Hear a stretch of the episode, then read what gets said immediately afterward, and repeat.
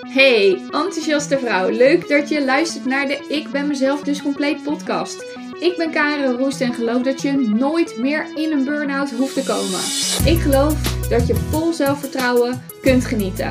Ben jij benieuwd hoe je dat kunt bereiken? Wat mij helpt? Wat je hiervoor moet doen en mijn kennis hierover? Luister dan mijn podcast. Want heel eerlijk, ik gun het iedereen zich goed te voelen.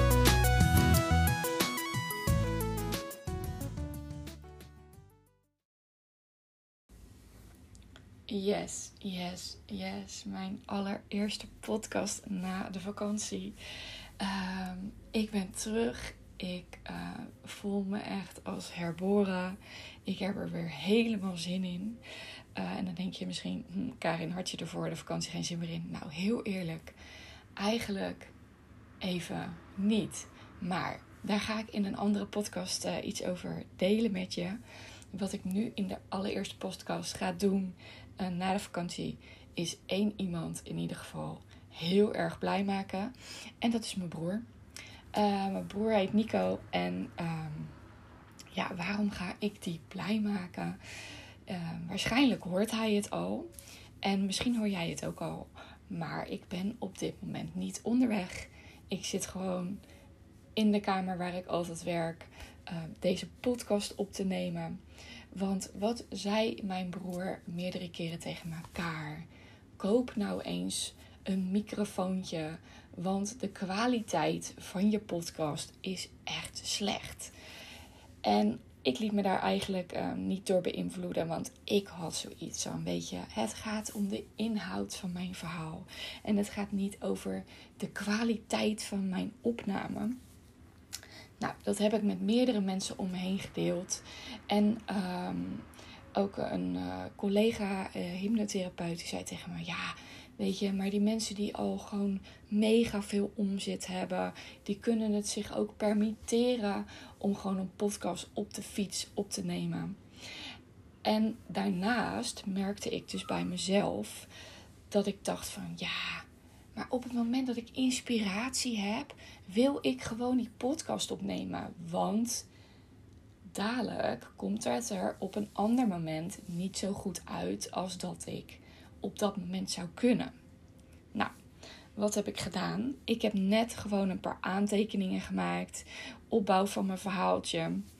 En wat bleek dat die overtuiging, waarvan ik dus dacht dat het waar was, dat ik een podcast in het moment zou moeten opnemen en dat dat niet later zou kunnen, is dus helemaal niet waar. Dus hoe cool is dat?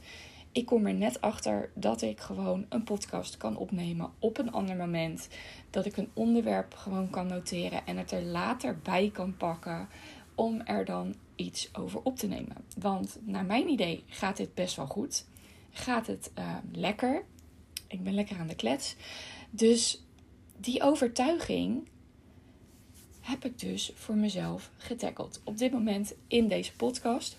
Dus, um, en ik heb iemand al blij gemaakt. Nou, hoe lekker is dat? Goed. Dus mijn broer, die hield ook wel vol in de zin van um, dat hij het me meerdere keren verteld heeft. Echt in het afgelopen jaar. Want ik ben denk ik wel al een jaar aan het podcasten.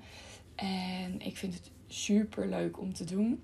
Alleen, ik wilde ook wel dat er inhoud en waarde in zat. En toen dacht ik van, weet je, ik ga het gewoon opnemen. Start before you're ready.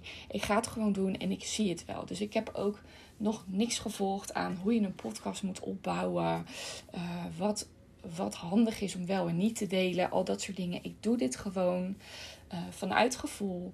En waarvan ik denk um, ja, dat het belangrijk voor jou kan zijn. Maar ook uh, wie ik ben. Dus dat het blijf passen bij wie ik ben en dat ik niet iets ga doen um, ja, wat ik niet ben. Kortom, dit is wie ik ben en uh, hoe ik ben en hoe ik doe en de manier waarop ik ook in mijn coaching ben en uh, in de hypnose die ik bij mensen mag doen.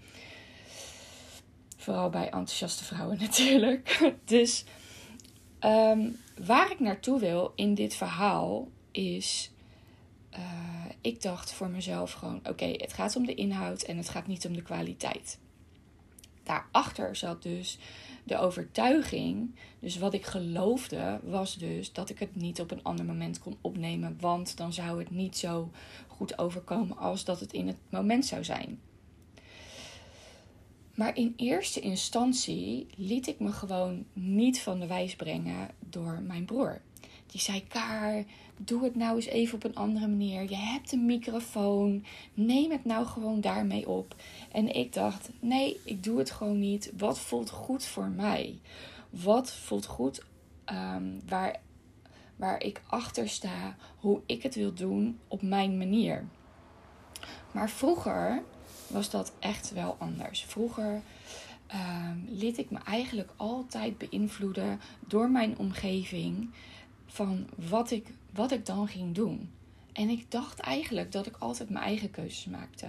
Maar toen ik daar dus meer en meer op ging inzoomen, besefte ik mezelf dat dat helemaal niet waar was. Dat ik juist wel afhankelijk was van die buitenwereld en dat ik me daar enorm door liet beïnvloeden. En hoe kwam ik daarachter? Doordat ik met mezelf aan de slag ging en dat ik erachter kwam dat ik eigenlijk heel onzeker was over mezelf.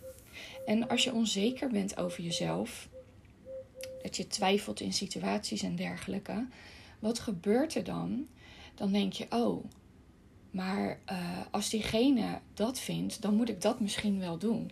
En dat is een hele logische reactie, omdat daaronder zit dat je denkt van, oh ja, ja, maar ik twijfel over mezelf. Uh, dan vind ik mezelf misschien wel niet goed genoeg. Of die ander vindt mij niet goed genoeg. Dus weet je wat?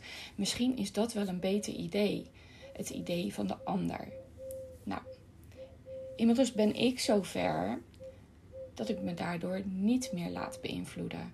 Sterker nog, afgelopen half jaar, uh, in samenwerking met mijn business coach, kwam ik erachter dat ik binnen mijn bedrijf ook nog veel te veel me liet beïnvloeden door mijn buitenwereld.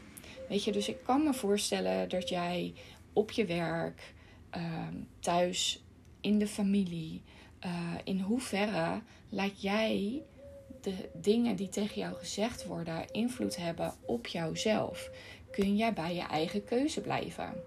Neem bijvoorbeeld het voorbeeld dat je uh, een nieuwe baan hebt. Of dat je misschien nog een stapje verder ontslag neemt terwijl je nog geen nieuwe baan hebt. Nou, wat gaat jouw omgeving daarvan vinden? En kun jij dan bij je keuze blijven? Je gaat toch niet uh, oude schoenen weggooien terwijl je nog geen nieuwe schoenen hebt? Um, al die opmerkingen, die kunnen ervoor zorgen dat jij van je keuze vandaan gaat. Alleen op het moment dat jij jezelf verzekerd voelt en weet wat jij wilt en ook voelt van binnen wat jij wilt, kun je daar steviger bij blijven. Dus kun je ook daadwerkelijk doen wat jij wilt in je leven. Dus de vraag is: kun jij in je leven bij de keuzes blijven die jij maakt? Of laat je dat afhangen van een ander? Van jouw omgeving? Zo nee. Kijk dan eens naar wat je denkt in zo'n situatie. Kijk dan eens wat gebeurt in zo'n situatie en hoe voel ik me daarbij. Dat gaat je namelijk hele waardevolle informatie opleveren. Dat gaat ervoor zorgen dat je inzichten krijgt over jezelf. Dus weet jij van jezelf ik weet eigenlijk wel wat ik wil. Maar op het moment dat ik ga delen met mijn omgeving, dan, dan laat ik eigenlijk de mening van mijn omgeving afhangen aan de keuzes die ik eigenlijk daadwerkelijk zou willen maken. En wat ook nog zo kan zijn, is dat jij wel in eerste instantie denkt van hé, hey, maar deze keuze wil ik maken. Maar ondertussen doe je dat eigenlijk vanuit je hoofd, oftewel vanuit je denkbrein en niet vanuit je gevoel. De beste keuzes maak je vanuit je gevoel. En daar is rust, ontspanning voor nodig. En dat je in ieder geval niet in dat drukke hoofd zit. Dus wat heb ik met je gedeeld? Kun jij bij je keuze blijven?